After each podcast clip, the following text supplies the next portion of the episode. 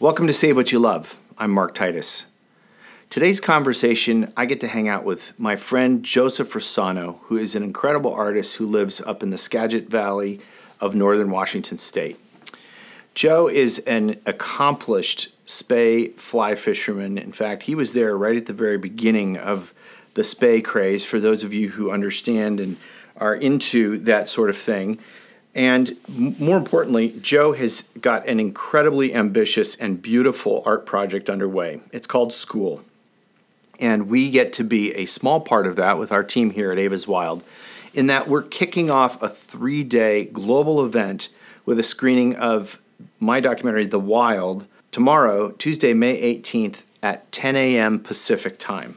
Head on over to our social media pages at The Wild Film or at Eva's Wild to check out and register for this special screening. Following the screening for the next couple days, there's going to be glass blowing across the world virtually and all connected as a part of this much bigger art project called School. I'm going to let Joe explain it to you. It's complicated, it's beautiful, it's pushing the needle forward on what we need to do to raise awareness to save our wild salmon stocks. Hope you enjoy the show today. If you dig this show, please consider giving us a rating on Apple Podcasts and write a review. It really helps boost our performance. And with that, I present to you Joe Rossano. Take care and see you next time.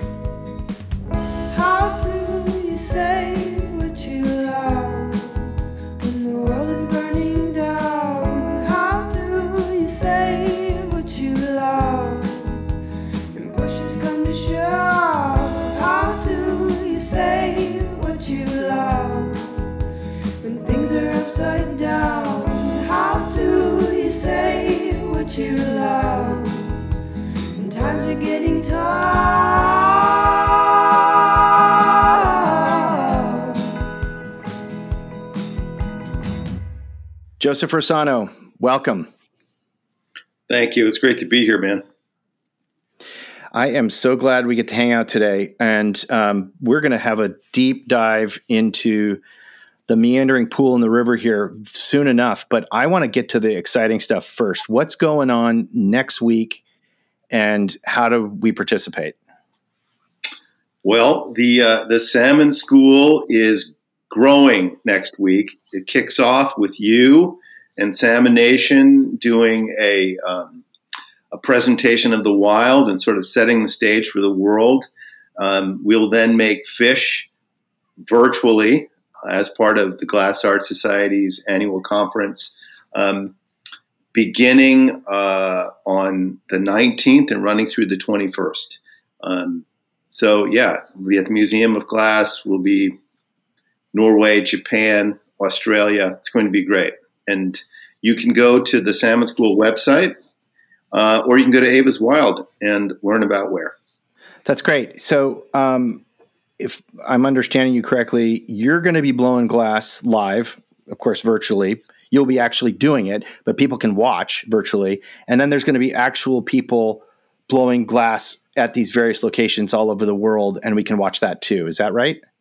Yeah, we have partner studios in Norway, um, Wiltshire, England, Northern Ireland, uh, Australia, Japan, Brooklyn, North Carolina, and Tacoma. And each one of those studios will be inviting artists and scientists in to make to to make fish to enlarge the school.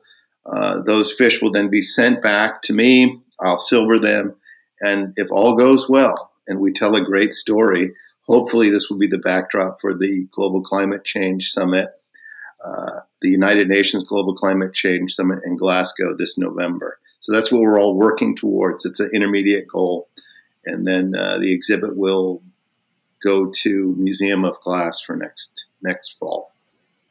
Well, that's incredibly cool. And uh, I am humbled to be a small part of this thing. And we'll talk a little bit more about how we all got connected. But um, let's go to the beginning of this thing. Tell us your story. How did you come into the work that you do? And what what is it about this work that you do that keeps you going and, and keeps your fire lit day after day? Well, it, it's uh, it's really quite simple. Um, I grew up in a family where my my my father was an outdoorsman. He was also a scientist, and um, most of my life was spent viewing the world using the scientific process, and um, you know, sort of sort of observing and trying to understand why things happen in the way they happen in in repeatable ways. And uh, I thought, you know, if I can make art that talks about this thing that I love, which is the natural world, and yet do it in such a way where it isn't necessarily accusatory and negative. It just sort of, you know, sort of, it sort of pulls you in in some way, whether it be curiosity or beauty.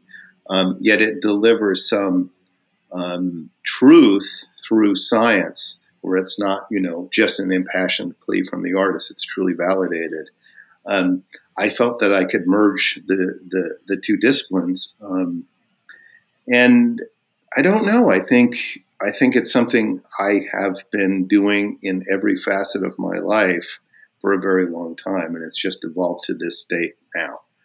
Um, most of what I do now is giant collaborations, and I think that I can thank Dale Chihuly for having you know run the glass studio during the Chihuly over Venice project, where I had to work with thousands of people, quite literally, in factories around the world, and um, it was um, it was inspiring to have teams of people um, come together for a common goal, and I, I certainly feel like a lot of that's happening in the work that we've been doing together, and in what's happening around salmon today.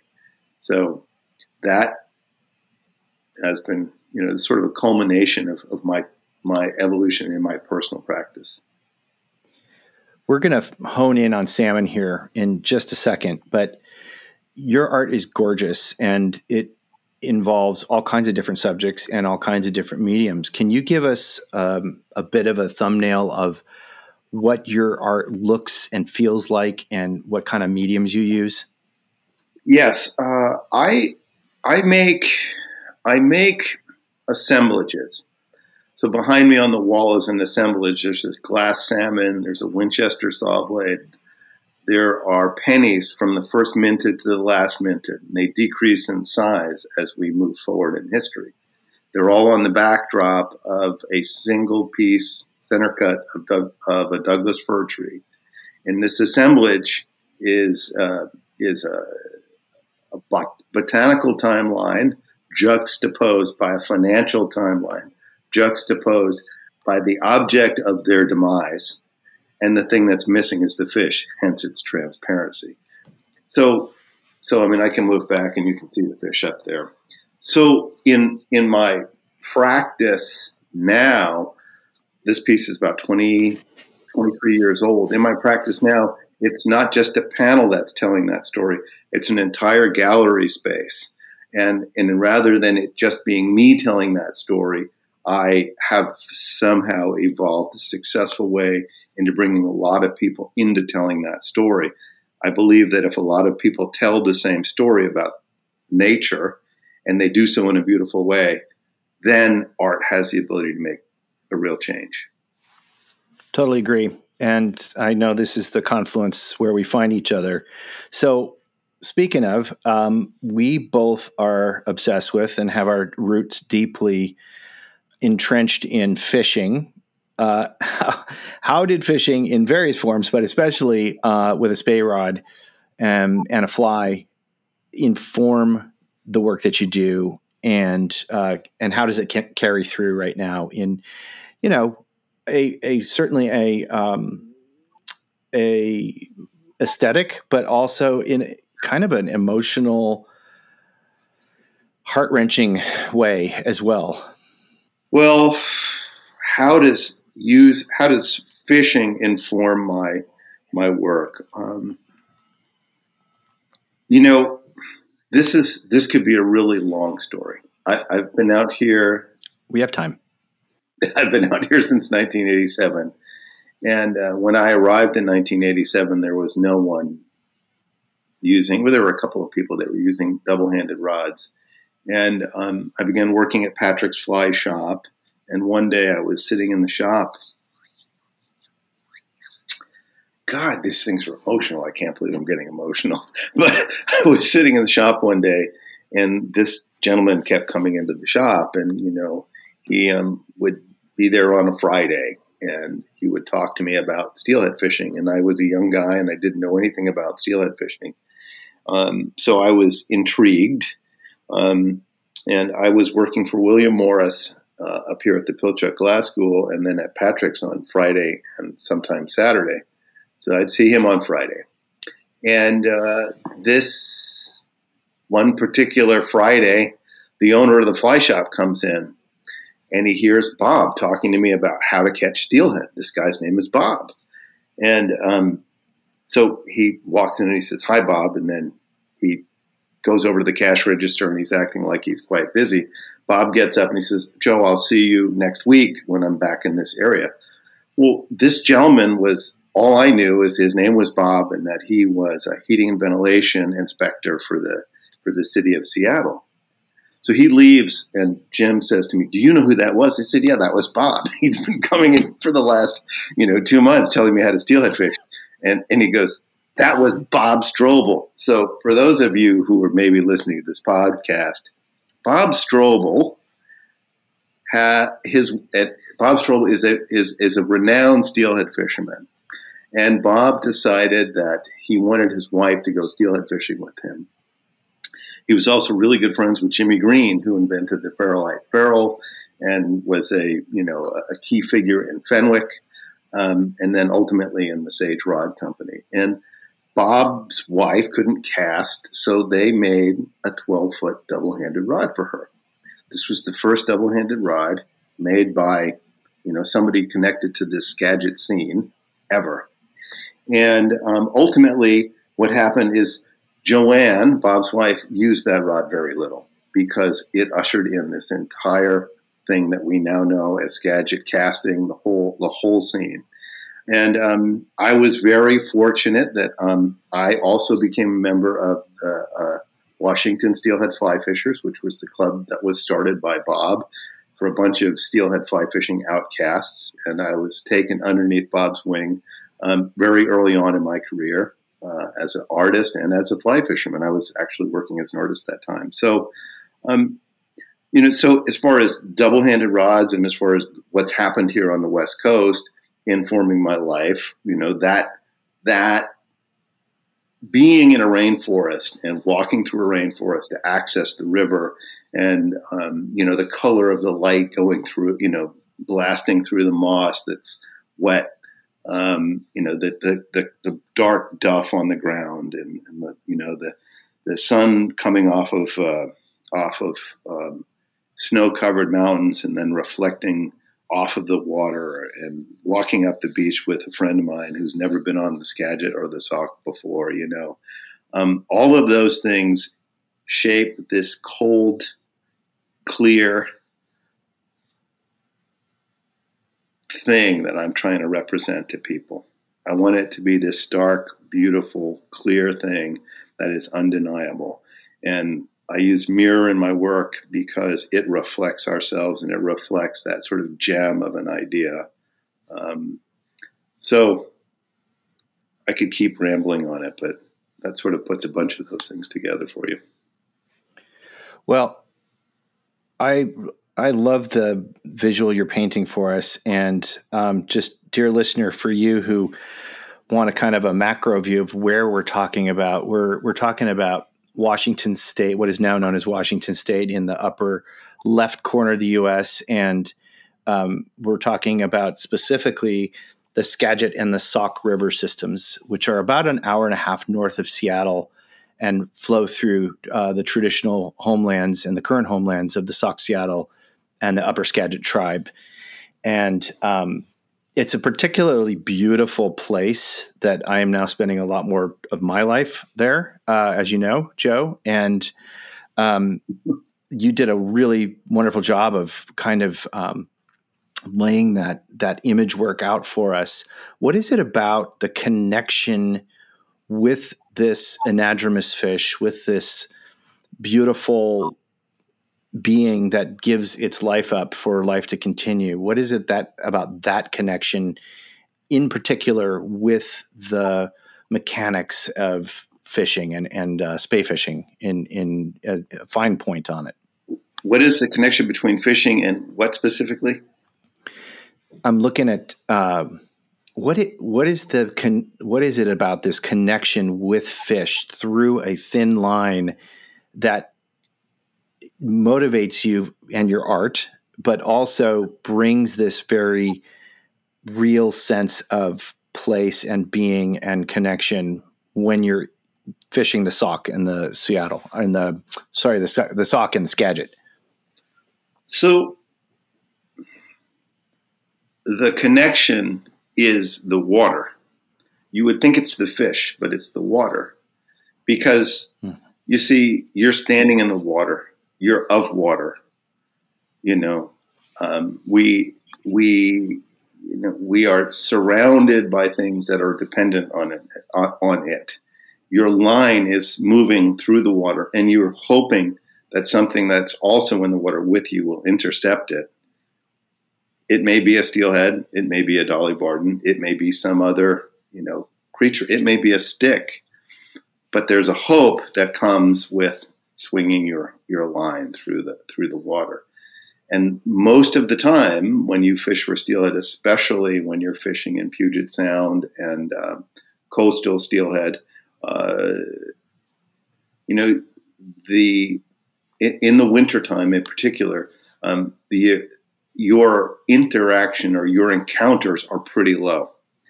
So if you are not in love with what's surrounding you, this temperate rainforest, um, you won't be a steelhead fisherman for very long. You won't be a salmon fisherman for very long. And for me, um, you know, I spent a lot of my youth in the Catskill Mountains. Um, the quality, there's a certain time of year where the green, the temperature of the green in the spring is the same whether you're in a temperate rainforest, whether you're on a, you know, whether you're in a field in Ireland or whether you are in the Catskill Mountains.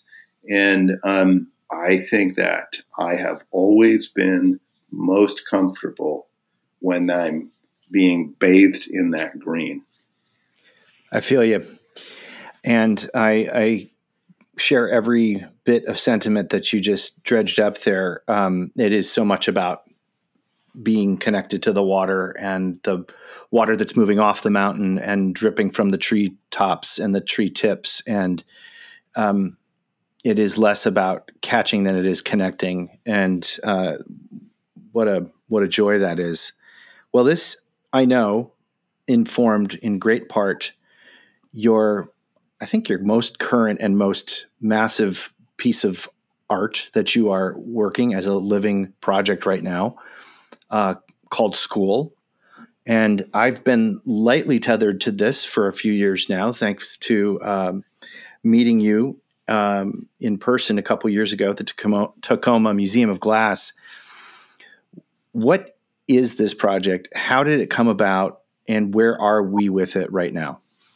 So, the project really is born out of the Skagit River. Um, I, I, uh, as I said earlier, I've been here since 1987, and I live um, in Arlington, Washington, I, 35 miles from Darrington, uh, and I, you know, and I and I and I drive to Darrington along the uh, North Fork of the Stillaguamish, which was uh, written about by Zane Grey in Tales of Freshwater Fishing and by Roderick Haig Brown. Uh, I live in a steelhead holy land, um, and that makes my skin prickly right now just saying it. I'm surrounded by, and I'm surrounded by what was a temperate rainforest, and in some places remains a temperate rainforest. School is designed to show the world how a group of people can come together and how stakeholders that might not otherwise sit at the table will work together to make something beautiful. Making an object of art with a community that acts as um, a bright, shiny object, a hope that we can make a difference, which is what school is. It's a series of mirrors made by hundreds of people across the globe. Um, and it's composed of what we hope will be over 2,500 uh, blown glass fish. So one would go into a studio and um, participate in this in this making process by working with glass makers who've gifted their studio to this project. Hence, this message to the world. Um, the goal was to start out that way and to pull in scientists and indigenous people to tell their story. So this this this growing school of fish becomes this growing message.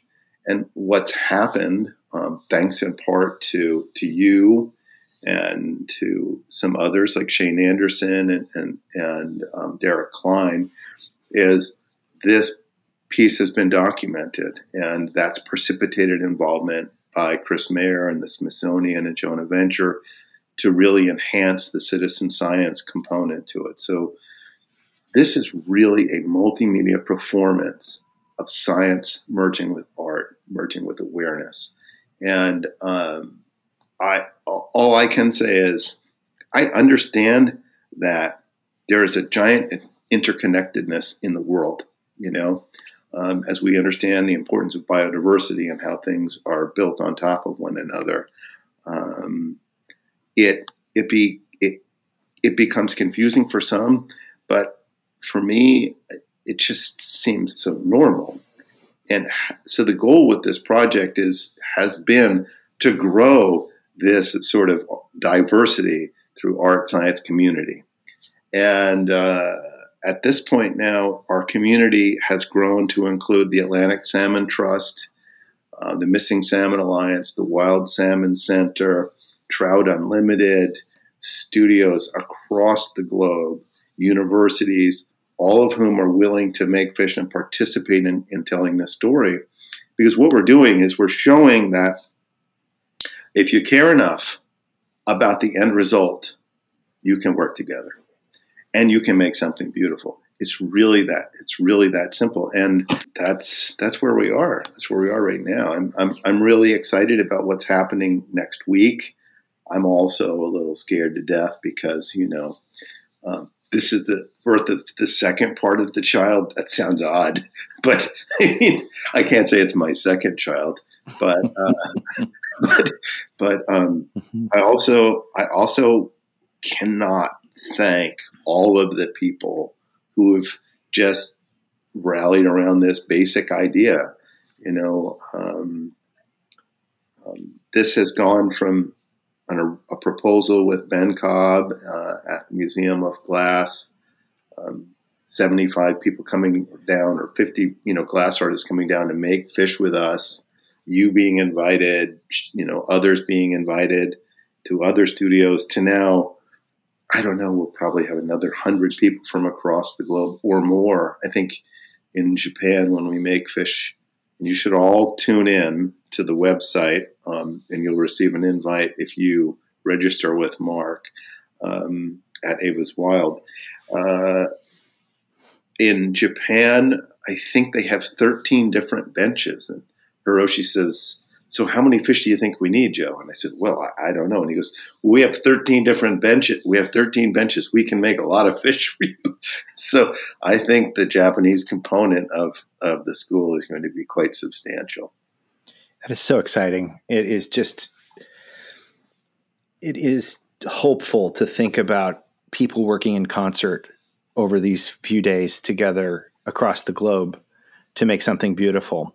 You mentioned also um, citizen science, and we got to experience a little part of that together this last winter and in uh, the fall of 2020 um, into the winter of uh, 20 and 21, um, working with folks in your home waters and uh, the Sauk and the Skagit um, with a uh, a group called Glacier Peak Institute.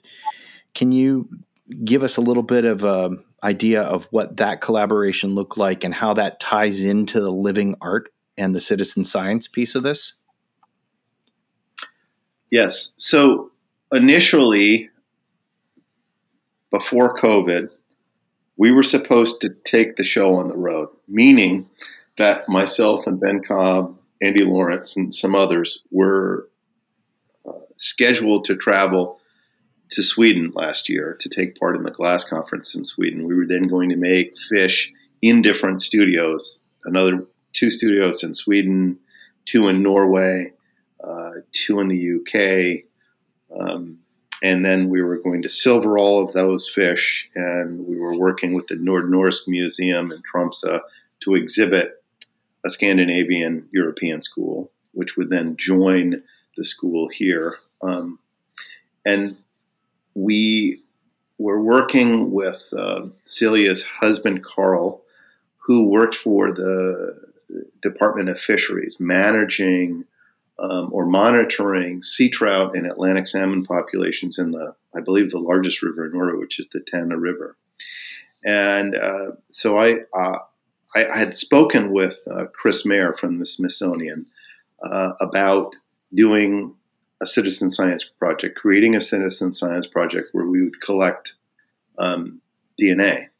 And we discussed, well, we'd worked on a project before um, in Tahiti nine years before, and we talked about how the science had changed and it was really easy to do and, and, and non obtrusive.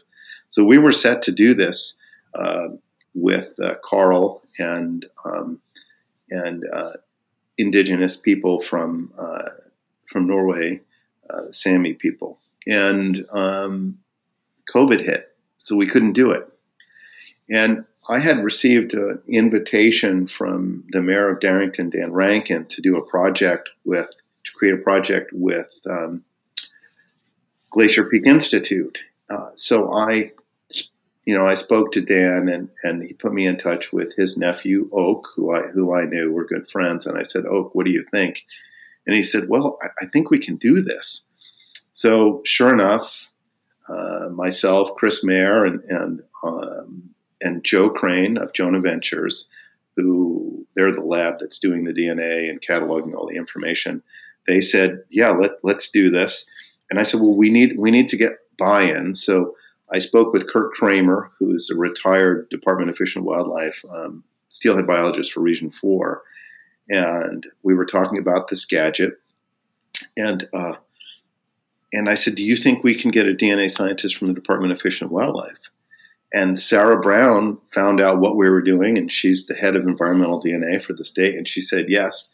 So the four of us put together this uh, this this group of people. We had a host of meetings about the study that we would create that would allow for some sort of correlation between stream flow and environmental DNA. And for those of you listening, I will say this: I'm not a scientist you know, yes, I have studied science and I've I've written a few scientific abstracts when I was studying psychology and biology, but I'm not a scientist.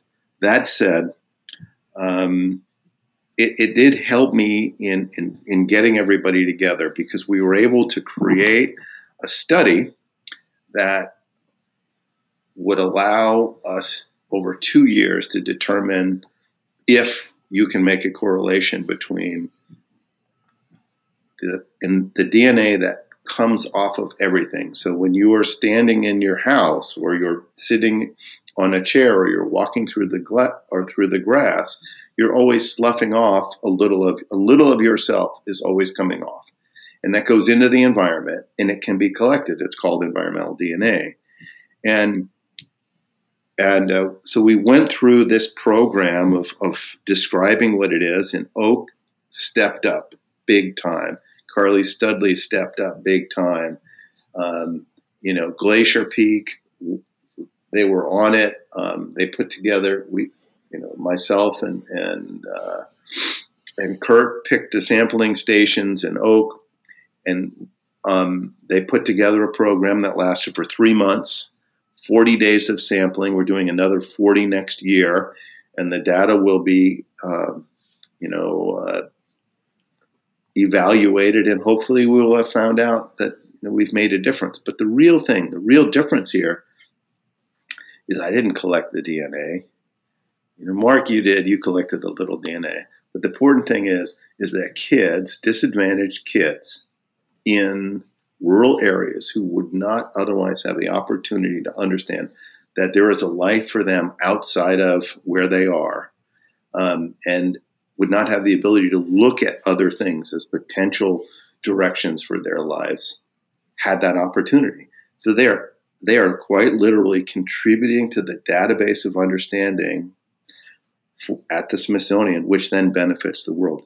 And you know, so to, to be a, a nine or twelve year old kid and understand, you know, once you understand that you're actually doing that, it gives you a different sense of purpose, or I'd like to think it gives you a different sense of purpose. And then that information informs the entire performance, the entire process of what school is. So it really is. It's it's a merging of, of science and, and community and awareness. I love that it requires hands from the community and folks that are um, not necessarily given that opportunity all the time. And I'm I've become enamored of this phrase recently. Um, we all live downstream, and in thinking about that, not just as a physical river made of water, but of time we are at a moment right now where the rest of human history is going to be affected and judge what we did at this moment.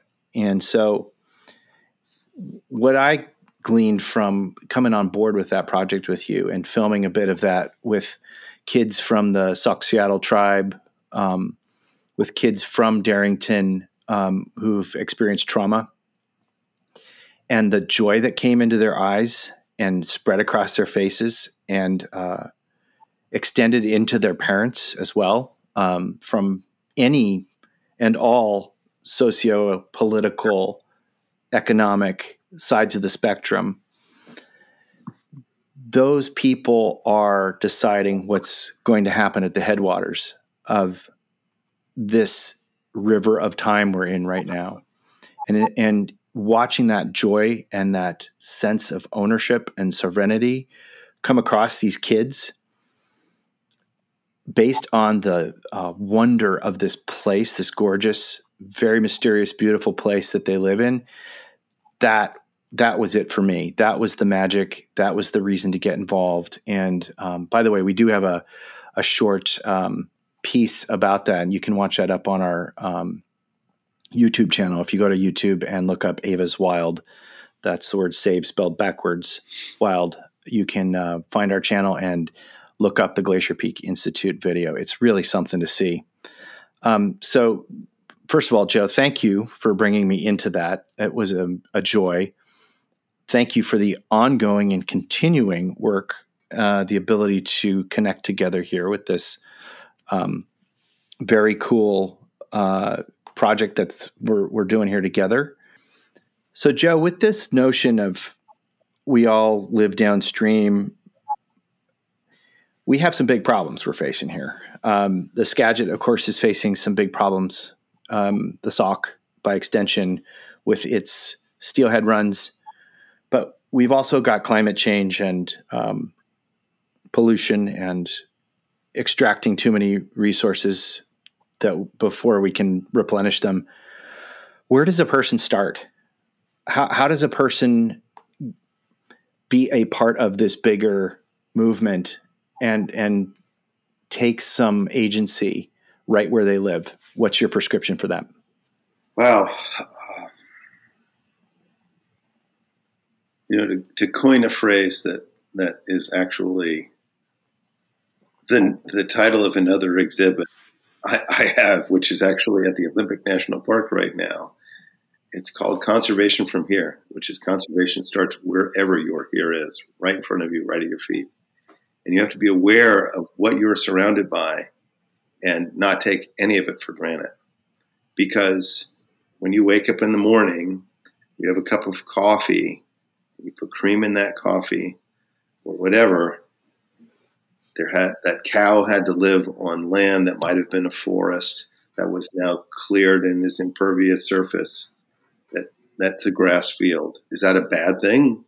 It's not as bad as some other things. But the fact that the, the thing that I'm saying is, in order to sustain us, in order to sustain humanity, there is a there is a cost to the natural world.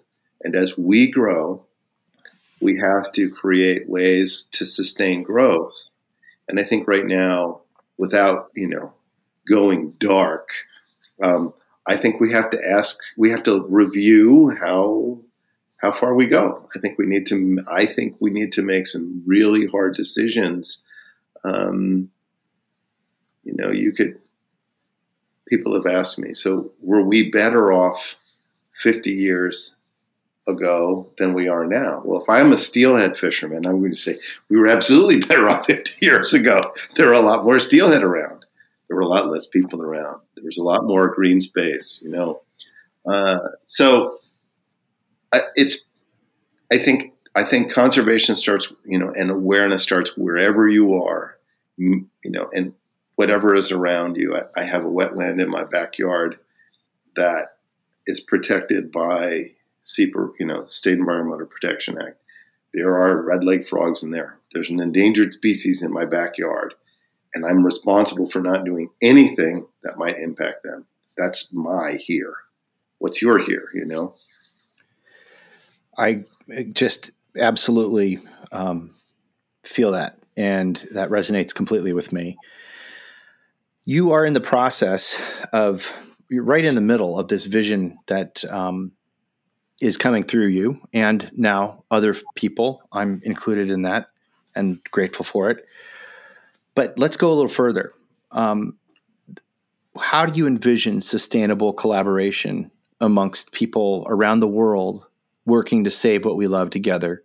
What's your Sistine Chapel kind of version of this of this vision? Uh, what does that look like? Well, I think we need to get in touch with the Pope and ask him if he will allow us to hang the symbol of Christianity in the Sistine Chapel. I think hanging the school in the Sistine Chapel is a great place to start because it's symbolic of uh, feeding, you know, a population. And if the fish go away, we don't feed the population. So how do we find, you know, how do we find an equilibrium? And I mean that seriously, and I mean it figuratively. So we we have to learn how to integrate our understanding um, and uh, it's difficult. It's really difficult because I recognize that people who have a different worldview than I might have are not bad people, and that their reality is shaped by a completely different worldview.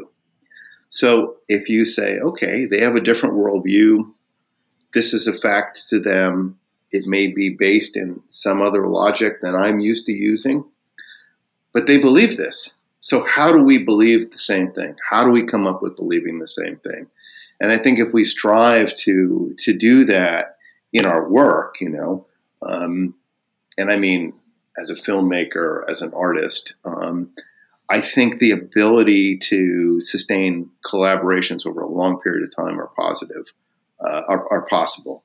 Um, and I think I think there's a constant tweaking of of the vernacular between you know the people that you involve in the collaboration as time progresses as, as it as it progresses generationally um, and um, and as awareness changes can you speak a little bit about collaborating with indigenous artists scientists and elders and what that process has been like and also how critical do you feel a continuation of that kind of collaboration and even a an escalation of that type of collaboration with indigenous wisdom is from here on forward?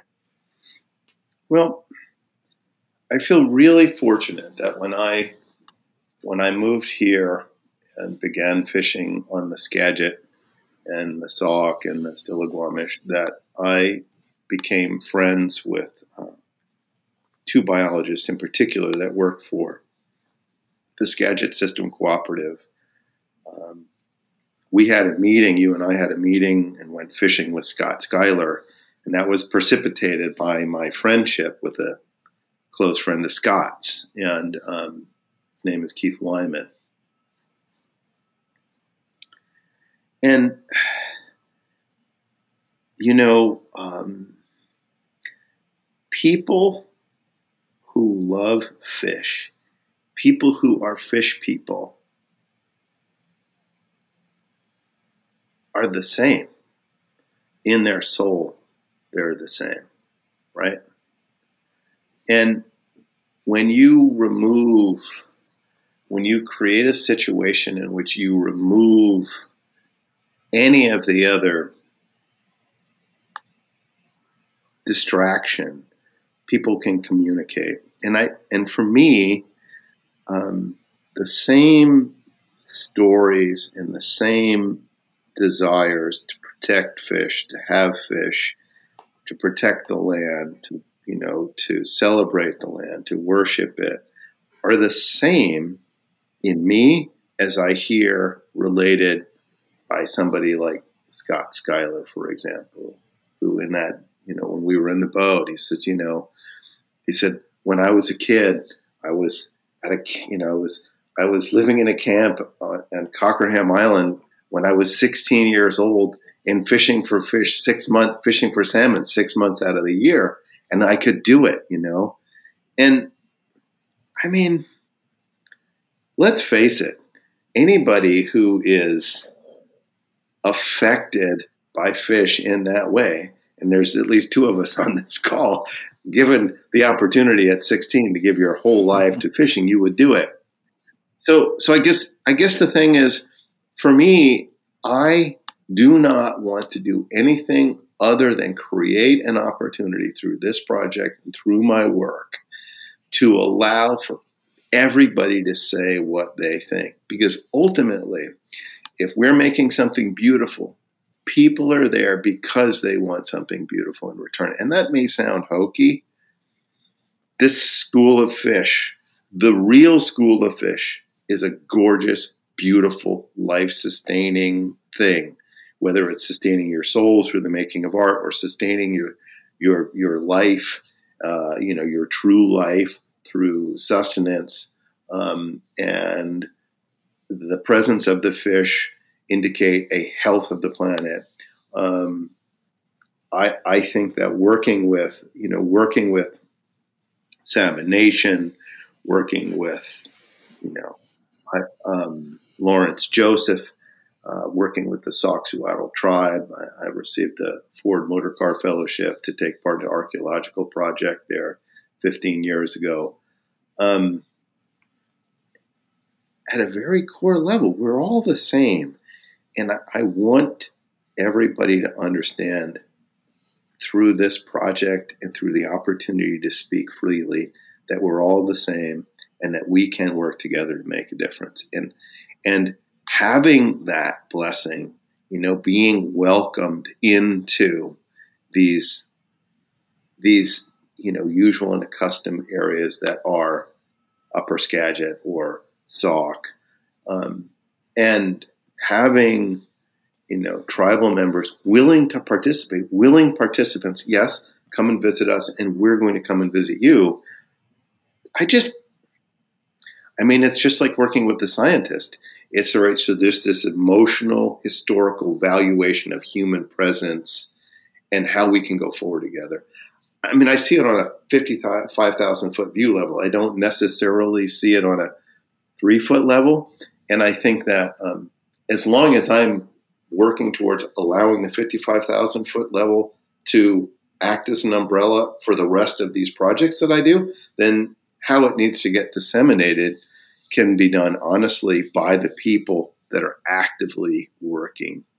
Does that make sense? Working in a in a in a given area. Absolutely. I think it's a beautiful place to park it for today. Um, this is, of course, an ongoing and living piece of art, a working project that encompasses multiple mediums um, and a scientific approach. And um, what isn't necessarily a scientific approach is the following three questions I'm going to ask you, but everybody gets them and everybody's got a very fun and different response to them. So here's the first one. If you were in the path of, let's say, one of these beloved rivers really flooded and, and your, your house was about to be taken away with it, we're pretending here. What is the one physical thing that you would pull out of the house before the flood took it away? My wife. Not including, you know, not including loved ones, including including pets, but the a, a one physical thing. If you could only take one. Wow. One physical thing.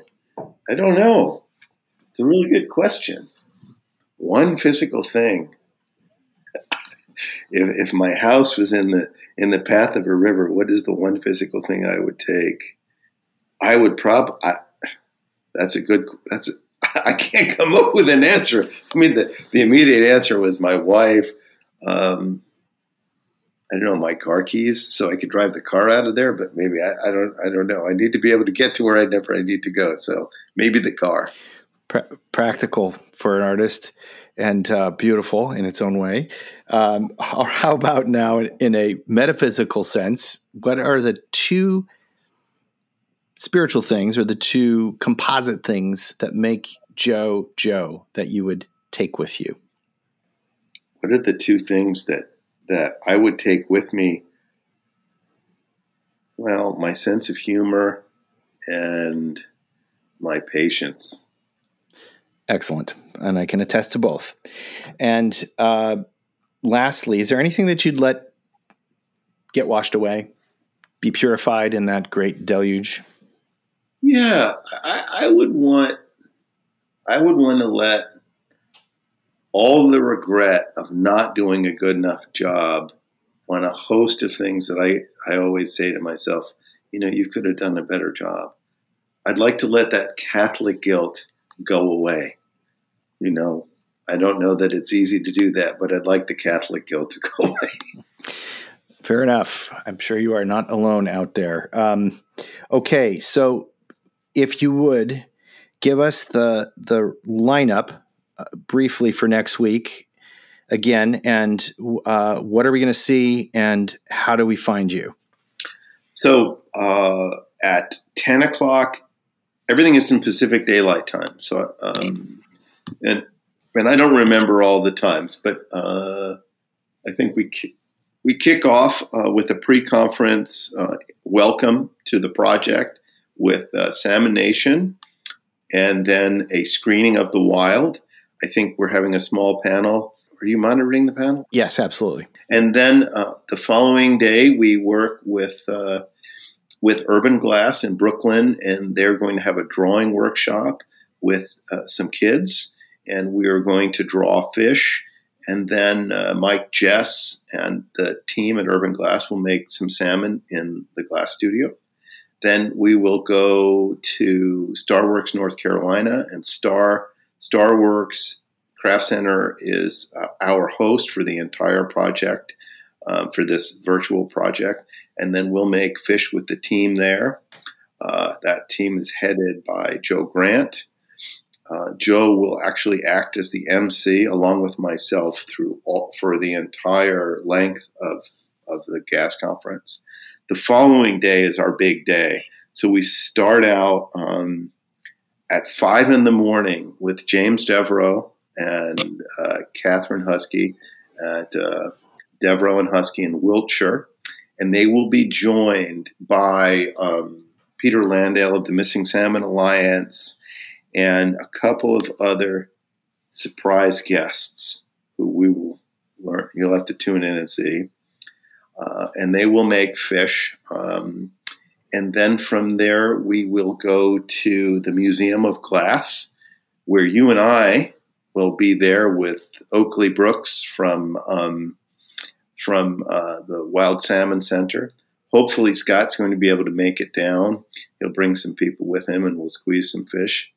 Uh, and then the the Mog team, that includes uh, Gabe Feenan and and um, oh Ben Cobb and and Sarah. Oh God, and anyhow, it's a big day. And then from there, we'll go on to um, to Osaka, Japan. No, no, no, no, no, no. Then we go to Australia and uh, Canterbury University, uh, National University of Australia, Canberra, um, where we'll make fish with Nadezhda Nitej and her team. Uh, and then we'll roll into Osaka, Japan, and Hiroshi Amano, who who is a great glassmaker, will make. Uh, he'll do a demonstration of a koi, and then we'll go ahead and his team will be making um, salmon for the project during the you know continuously during the two hour demo. Then the following day, which is Saturday that or Friday the twenty first, is it right? Friday? I can't remember. But anyhow, on the twenty first, um, we will start out with uh, Celia Skogland in Norway, and she will be making fish with her team at Blast, and then her husband Carl will um, st- will show different videos about uh, salmon conservation and and salmon monitoring in Norway, uh, Atlantic salmon and, and uh, sea trout in Norway, and then we'll end up in uh, Antrim, Ireland, with Spencer and Benef- uh, Benefield and Spencer Glass, and we'll make some fish there. Uh, and they'll show some films of the River Bush and salmon conservation in uh, Northern Ireland. And then we finish with our very own Salmon Nation spiritual leader.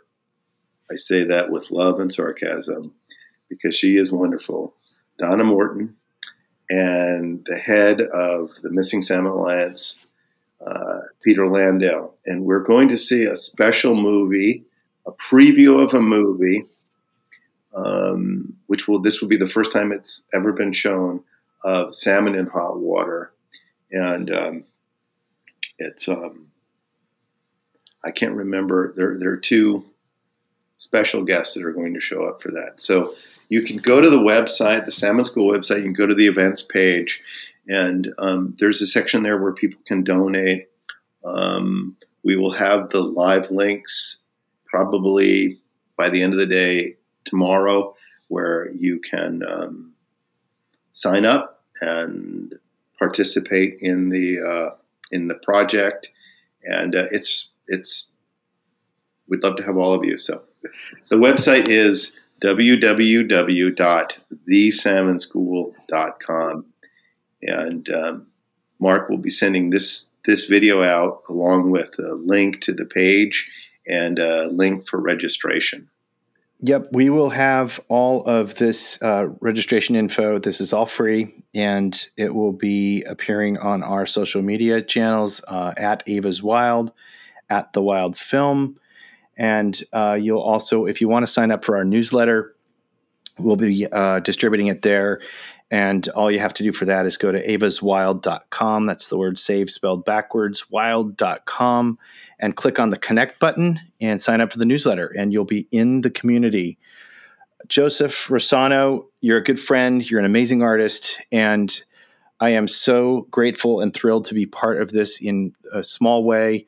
And I can't wait to see what's ahead on the trail as we continue down it together. So, uh, thank you for uh, being with us today, and I can't wait for next few days of incredible um, sites from all around the world, and uh, such a such a delight to be connected. Can't wait to see you in the coming days, and more to come down the trail. And so long for now. Thank you. Thanks everybody for tuning in, and and um, I'm very honored. How do you say what you love?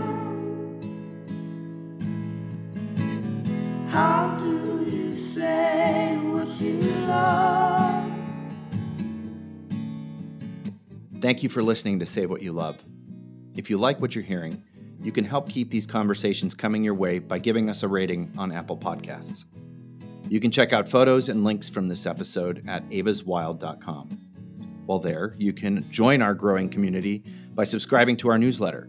You'll get exclusive offers on wild salmon shipped to your door and notifications about upcoming guests and more great content on the way. That's at evaswild.com. That's the word save, spelled backwards, wild.com. This episode was produced by Tyler White and edited by Patrick Troll. Original music was created by Whiskey Class. This podcast is a collaboration between Eva's Wild Stories and Salmon Nation and was recorded on the homelands of the Duwamish people. We'd like to recognize these lands and waters and their significance for the peoples who lived and continue to live in this region, whose practices and spiritualities were and are tied to the land and the water, and whose lives continue to enrich and develop in relationship to the land, waters, and other inhabitants today.